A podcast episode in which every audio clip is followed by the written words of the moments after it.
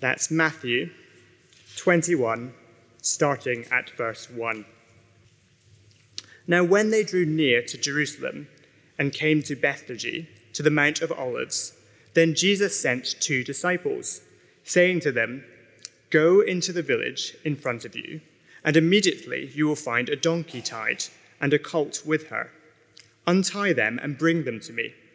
If anyone says anything to you, you shall say, The Lord needs them, and he will send them at once. This took place to fulfill what was spoken by the prophet, saying, Say to the daughter of Zion, Behold, your king is coming to you, humble and mounted on a donkey, and on a colt, the foal of a beast of burden. The disciples went and did as Jesus had directed them. They brought the donkey and the colt and put on them their cloaks, and he sat on them. Most of the crowd spread their cloaks on the road, and others cut branches from trees and spread them on the road. And the crowds that went before him and that followed him were shouting, Hosanna to the Son of David! Blessed is he who comes in the name of the Lord! Hosanna in the highest! And when he entered Jerusalem, the whole city was stirred up, saying, Who is this? And the crowd said, This is the prophet Jesus from Nazareth of Galilee. I don't know if you've ever seen those step by step internet guides to doing really, really basic things like changing bike tyres or cleaning fridges.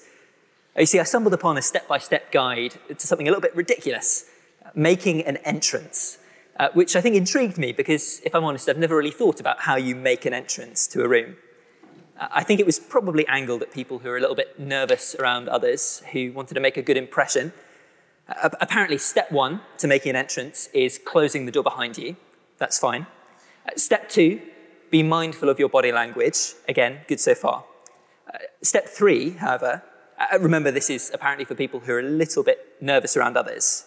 Step three, connect with everyone in the room. it seems pitched a bit high, not particularly useful advice. Uh, but I think that guide is right, that the sort of entrance that you make uh, really makes a difference to how people perceive you. Uh, countries that host the Olympic Games, they put a great deal of effort into their opening ceremonies. Uh, it has to be impressive because that sets the tone for the entire Games. It's how your country will be thought of by the watching world. It's an entrance of sorts, and the entrance really matters. And I guess we see this where it goes wrong too. I still have an image stuck in my head of then Mayor Boris Johnson uh, trying to zip line across Victoria Park to watching crowds and getting stuck halfway. I'm not sure that dangling 50 feet off the ground, waving two little plastic Union Jacks, was the way that he wanted to be remembered. It won't have escaped your notice today that Matthew, our Matthew passage today features uh, Jesus making a, big entrance. He's entering Jerusalem in a pretty memorable way. If you haven't got that passage open still, uh, flick back to it. It's on page 995 because we'll be looking at some of the details. In the last few chapters, uh, Matthew has been showing us Jesus on the road to Jerusalem. It's been a king themed journey. Uh, Jesus has been talking about the kingdom of heaven, he's been talking about powers and thrones. Uh, just a few verses beforehand, uh, Matthew tells us of Jesus healing two blind men. Uh, and they cry out to him, Lord, have mercy on us, son of David. Uh, son of David, that kingly title. It's a king themed journey. Uh, Jesus is a king, and Jerusalem, his destination, it's the city of God's king. Uh, like an Olympic opening ceremony shows us a lot about the country that's hosting. King Jesus' big entrance is going to show us a lot about him. It's his big moment. It's the moment these chapters have been building up to, uh, that moment when we get to see the sort of king that Jesus is. Matthew wants to show us more of what Jesus is like. And that's really important for those of us who are Christians, uh, because Jesus is a king that we want to follow, uh, to imitate. Uh, we know that his life sets the pattern for our life, so anything that helps us get to know him better is great. Or if you're here today just looking into Christianity, maybe, uh, seeing Jesus is important too. Uh, because Christians follow Jesus. Is Jesus the sort of king that you could trust with everything? Uh, don't worry, I don't think we're overanalyzing to look for this sort of detail in this passage. Uh, Matthew makes it pretty clear that Jesus, in his entry, wants to make us wants to make something really clear about himself. Uh, he's careful to show us Jesus stopping outside Jerusalem at Bethphage, about an hour's walk. Uh, it's not a rest stop. That would be like stopping at motorway services about 10 minutes from your house. Um, instead, I think Jesus is doing the final planning for his arrival. Uh, the details really matter, so he's making sure they're all in place. Uh, look down at what he says to his disciples in verse 2. Uh, Go into the village in front of you, and immediately you will find a donkey tied and a colt with her. Untie them and bring them to me. Uh, he's sending off his disciples to arrange the appropriate form of transport for his big entrance into Jerusalem. Uh, when Prince Charles becomes king, I'm sure there'll be a big parade up the long road that leads to Buckingham Palace. Uh, and I think this stop in Bethphage, outside Jerusalem, is like the carriages and the horses drawing up at one end of that big long road, ready for the final stretch before the watching crowds. Uh, but we've been waggling around the tea enough. Uh, what does Jesus want, him to say, want us to see about himself? Uh, what sort of a king is Jesus? Uh, let's have a look at how Matthew describes his arrival, and then we'll come back to a few details that we might very easily miss. Uh, we're on point one of our handout, that might be helpful to have. Uh, point one God's global king arrives. God's global king arrives. Uh, this passage is often called the triumphal entry. I think that's what Campbell called it earlier. It might even be the little heading above this passage in the church Bibles. Uh, and you can understand why it's called that uh, by the way that Matthew describes it. Uh, all eyes are fixed on Jesus, all attention is on him. All attention is on preparing the way for the king. Uh, people aren't just standing, watching, uh, they're getting involved. Uh, the disciples, they take off their cloaks, they spread them on the donkey for Jesus to sit on. Uh, not to be outdone, the crowds, they spread their cloaks on the road for him to walk on. There's a story told of Sir Walter Raleigh laying his cloak over a puddle so that Elizabeth I could walk without getting her shoes muddy. Uh, it's a sign of respect that we still probably understand today. Uh, but Raleigh was just one man, uh, I'm sure with a wardrobe full of cloaks. Uh, this is crowds of people throwing their clothes on the road to be trampled by a donkey just because of the man sitting on it. Others, they cut branches from the trees and spread them out on the road. This is the full red carpet treatment, or maybe green carpet treatment, I don't know. Um, and the noise, you can almost imagine it. Look down at verse 9. And the crowds that went before him and that followed him, notice there are two crowds now. Jesus is surrounded by people. Uh, the crowds, they were shouting, Hosanna to the Son of David. Blessed is he who comes in the name of the Lord. Hosanna in the highest. I imagine Matthew could still remember the noise as he sat down to write this account the noise of people everywhere cheering for God's King. They're using words from Psalm 118 earlier in the Bible.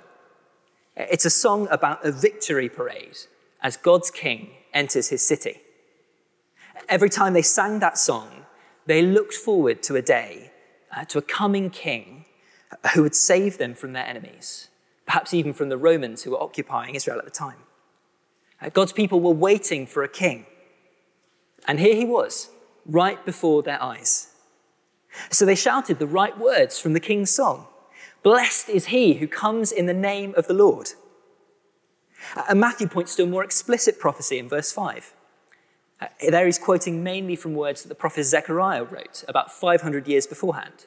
Words that we said earlier and again look forward to a day when God's king would arrive in Jerusalem to save his people. Uh, look down with me at verse 5. Say to the daughter of Zion, Behold, your king is coming to you, humble and mounted on a donkey. Uh, this is a prophecy that's 500 years old, but here he is before their eyes. Jesus, this king, is the king that God's people have been waiting for. Uh, we spoke a little more of Zechariah's prophecy to one another earlier in the meeting. Um, and I think it's important to see that uh, this is a big thing. Uh, we might think that it's a small thing, Israel getting a new king, uh, but this has global implications.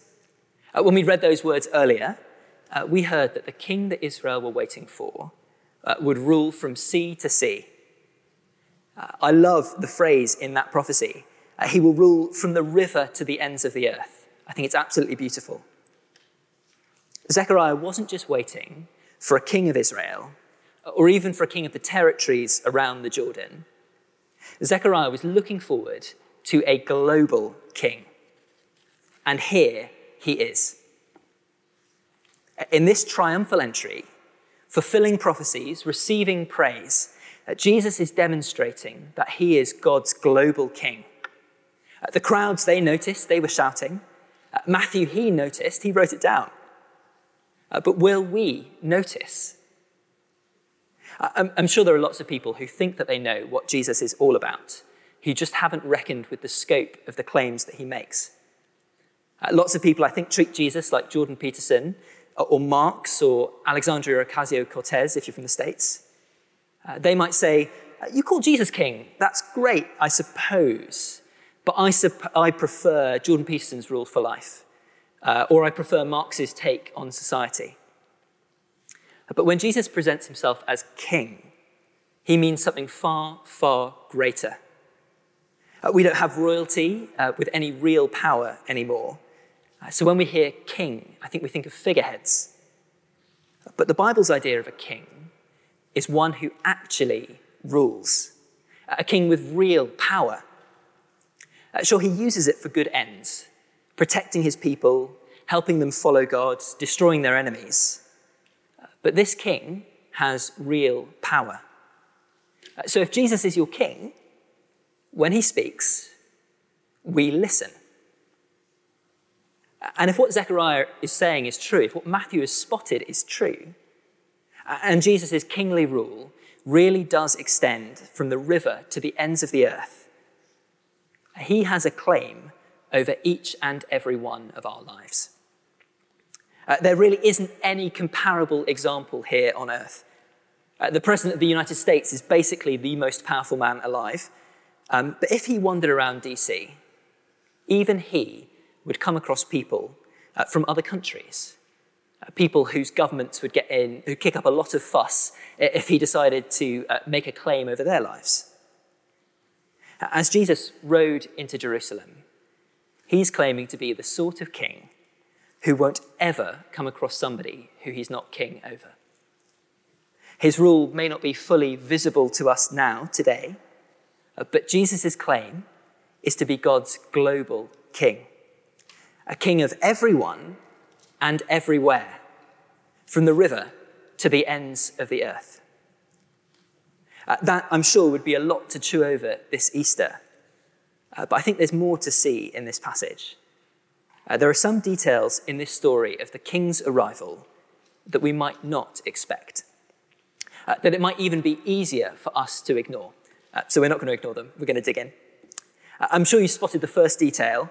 Uh, we haven't mentioned it very much, uh, but Matthew mentions it three times, which I think is outrageous in this passage. The donkey. God's king arrives, humble on a donkey. We're at point two on our handouts. God's king arrives, humble on a donkey. Matthew is very keen to highlight Jesus' choice of transportation. In verse 2, uh, Jesus sends his disciples to fetch a donkey. In verse 5, Matthew quotes Zechariah to say, Why a donkey? And in verse 7, they actually fetch the donkey and get it ready to ride. Uh, this is painstaking detail. But why a donkey? Uh, on one level, it's not surprising that Matthew highlights the donkey. Uh, Zechariah promised a global king on a donkey, just like we've heard. Jesus arrives on a donkey. He fulfills the prophecy, therefore, he's God's global king. Uh, but I think the donkey is a surprise, even in Zechariah. Uh, there are lots of Bible prophecies about God's coming king, but Matthew picks out the one that highlights the king's humility. If you look down at verse 5, uh, where that prophecy is quoted, it says, Behold, your king is coming to you, humble and mounted on a donkey. Jesus chose the donkey for his big entrance because he wanted to em- emphasize his humility. Then, as now, uh, the donkey was not a noble method of transport. They're slow, they're plodding pack animals. Uh, it would have been just as fast to walk those two miles to Jerusalem than to ride on a donkey. Uh, donkeys are good for the bags over a long distance, but not for a king. Uh, in this passage, we see that Jesus is the long expected king, uh, but he's arriving in what's actually quite an unexpected way. Uh, the president of the USA, when he rocks up to events, he rocks up in the Beast, a seven ton limo with eight inch thick doors, uh, plus built in smokescreen, oil slick, and electrified door handles for if anyone gets particularly close. Uh, the Prime Minister of the United Kingdom arrives in a three ton Jaguar uh, with a built in oxygen supply. But Jesus, God Himself, the King over all creation, arrives on a donkey. It isn't exactly a good fit. Uh, we would be absolutely gobsmacked if we saw the Queen roll up to a state dinner in a Fiat Panda.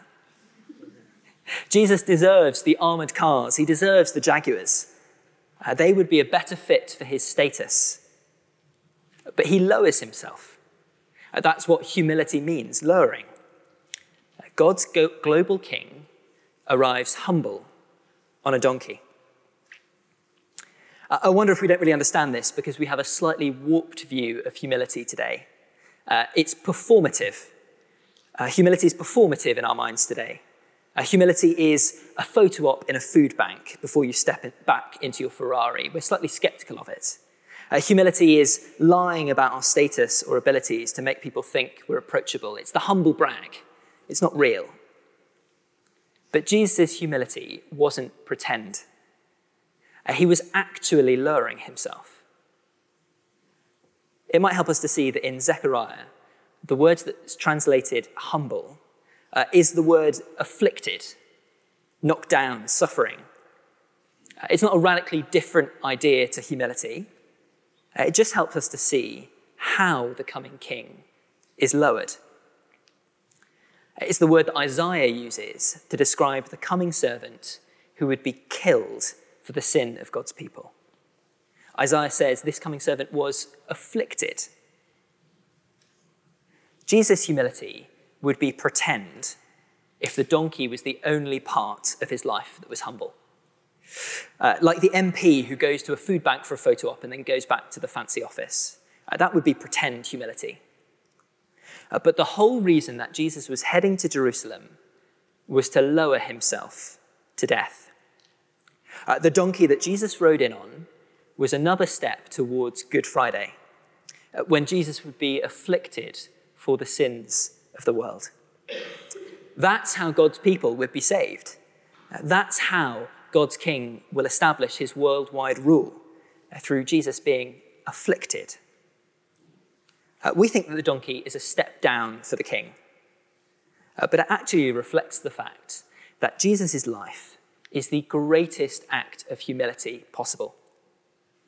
God's Son, his global king, lowered himself, first to dwell with us in flesh, and even lower to die for our sin, and even lower to a shameful death on a cross. He came from the highest heaven to a criminal's death. What could be more humble? And Jesus' humility, the king on the donkey, it's deliberately subversive. Uh, we're so used today to powerful people who put their status on display and throw their weight around to get what they want. Uh, we're so used to fame and celebrity culture that we think that that's what power and leadership really look like. Uh, the charismatic boss or the charismatic preacher, uh, we think that he's God's man because he's super impressive. Uh, there's no room for humility in modern life because humility doesn't get results. I think even the disciples struggled with this. Uh, this passage is the climax of the last few chapters of Matthew, uh, where Jesus' followers have been struggling to reconcile Jesus' rule and his death, his humility. The disciples wanted a share of Jesus' glory, uh, but they couldn't accept the fact that he had first come to serve, to give his life as a ransom, a sacrificial payment for his people, like Helen was talking about in the interview. Uh, like the disciples, uh, we struggle to hold Jesus both dying and ruling together in our heads. We struggle to hold dying and ruling together. Uh, we make it an either or. Jesus is either humble or God's global king. Uh, and normally, in those cases, humble loses. Uh, we end up airbrushing out the donkey. Uh, it's easier because that's how the world works. Uh, it's easier because we save face. it's just easier to airbrush the donkey out of the picture of the triumphal entry and just think that Jesus' arrival was all triumph and glory. Uh, it's easier because the whole reason that Jesus needed to come humbly is that we needed saving. Uh, he lowered himself to save us from our sins, and in our pride, we hate to admit it. Uh, Jesus, our King, lowered himself to save us. And Jesus' life is our pattern too. It's the shape of the Christian life. Uh, we can only understand the shape that our lives will take as Christians if we can hold together both Jesus' kingship and our humility, and his humility, sorry. Uh, will we lay down our lives now in the footstep of the one who was crowned on the cross? Will we accept faithful, humble leaders who look weak and unimpressive to the world simply because they're following in the footsteps of their global king who arrived on a donkey. Uh, we need to remember what Jesus showed us as he entered Jerusalem. Uh, Jesus is the king on the donkey, uh, the most high and the most humble in one. And there's one last aspect that we'll very briefly consider about Jesus' arrival. Uh, we're at point three on the handout. God's global king arrives to a mixed response. A mixed response. As the passage was read, did you notice how much of it occurs actually outside Jerusalem? Uh, it's a bit funny for a passage called the triumphal entry. Uh, the entry doesn't actually come until about verse 10 of an 11 verse passage. I think Matthew wants us to feel a building sense of anticipation as Jesus covers that last bit of ground before the gates. Uh, Matthew's building up to that big moment when God's king crosses the threshold of his city. Uh, he wants us to look at how Jerusalem receives him. If you look down at verse 9, uh, the crowds that were shouting, uh, they aren't in the city. Uh, they're the ones walking with Jesus. They're going before him and following him. Uh, the people shouting are probably pilgrims coming to Jerusalem for the Passover. Uh, remember, they're singing Psalm 118 uh, because they recognize that Jesus is the victorious king arriving at Jerusalem, the king they've been waiting for. Uh, and Matthew wants us to compare that psalm uh, with what actually happens when Jesus arrives. Uh, I've printed the line that Matthew wants us to think about on the handout. In the original psalm, people sing, Blessed is he who comes in the name of the Lord. Uh, we bless you from the house of the Lord. That's the temple in Jerusalem. Uh, in the psalm, it's like the city, and especially the temple, is filled with people praising the arriving king. Uh, they're shouting, We bless you from the house of the Lord. But notice what happens in our passage. Uh, the crowds with Jesus, they sing, Blessed is he who comes in the name of the Lord. Uh, that's the first half of the line. Um, but it's as if it's a call and response song. Uh, they sing the first bit, the city is meant to sing back. But the city, they don't actually welcome Jesus. They're meant to sing, We bless you from the house of the Lord. That's the right response. But as King Jesus arrives, in verse 10, listen to what Matthew recalls. And when he entered Jerusalem, the whole city was stirred up, saying, Who is this? I've printed that comparison on the sheet if you want to look at it. Uh, Jesus caused a stir in the city, but they do not recognize him. Who is this? They say. Uh, Jesus is a king who receives a mixed response. Uh, the crowds, they receive this king on the donkey, Uh, but Jerusalem, his own city, doesn't know what to do with him. Uh, in this contrast, Matthew is issuing us with a challenge. He shows us both options for what to do with this humble king receive him like the crowds, or not like the city. It's as if Jesus' arrival as king into Jerusalem divides the world in two. A few years ago, I was coming down the escalator in Bank Station and I saw two posters facing one another, one on each side. Uh, one was an advert for Richard Dawkins' new book. He's a celebrity atheist, and he said, it just said, Outgrowing God. Uh, and on the other side, the poster simply said, Jesus is King. Uh, there are two sides um, Jesus King, outgrowing God. Uh, Matthew knows that God's King arriving humble on a donkey is a very hard pill to swallow. Uh, but he wants us to remember that this is not a decision that we can dodge. God's global king has arrived in his city. Will we receive him? Uh, tragically, Jerusalem didn't. Uh, and over the next few chapters, we see the consequences of that as Jesus goes to his temple, the place that should have received him, and judges it. Uh, but the question remains will we receive him? As Christians, we need to keep hearing this challenge uh, because there's a really subtle way of not receiving Jesus that we've talked about already. Um, we could accept that Jesus rules and reigns, but airbrush out the donkey. Uh, and that is going to be a constant struggle because we are very proud. Uh, Jesus came humble, afflicted, because we needed saving. That's hard. Uh, and it's hard too that as Jesus calls us to follow him, uh, this is the pattern that he sets for us. Uh, the donkey is another step in a life that took him to death to serve us. Uh, our lives will look like this. We should value behavior like this. Um, but we airbrush out the donkey. Uh, we don't want our colleagues to think that we're loonies for worshipping a dying king, uh, for saying that we need saving from sin.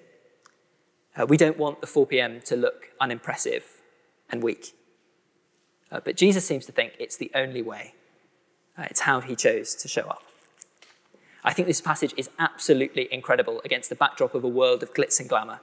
It is almost unbelievable that the King of all creation would arrive humble on a donkey and keep on humbling himself over the rest of the Easter story to death, even death on a cross. Uh, but with this triumphal entry, Jesus' arrival presents us with a choice.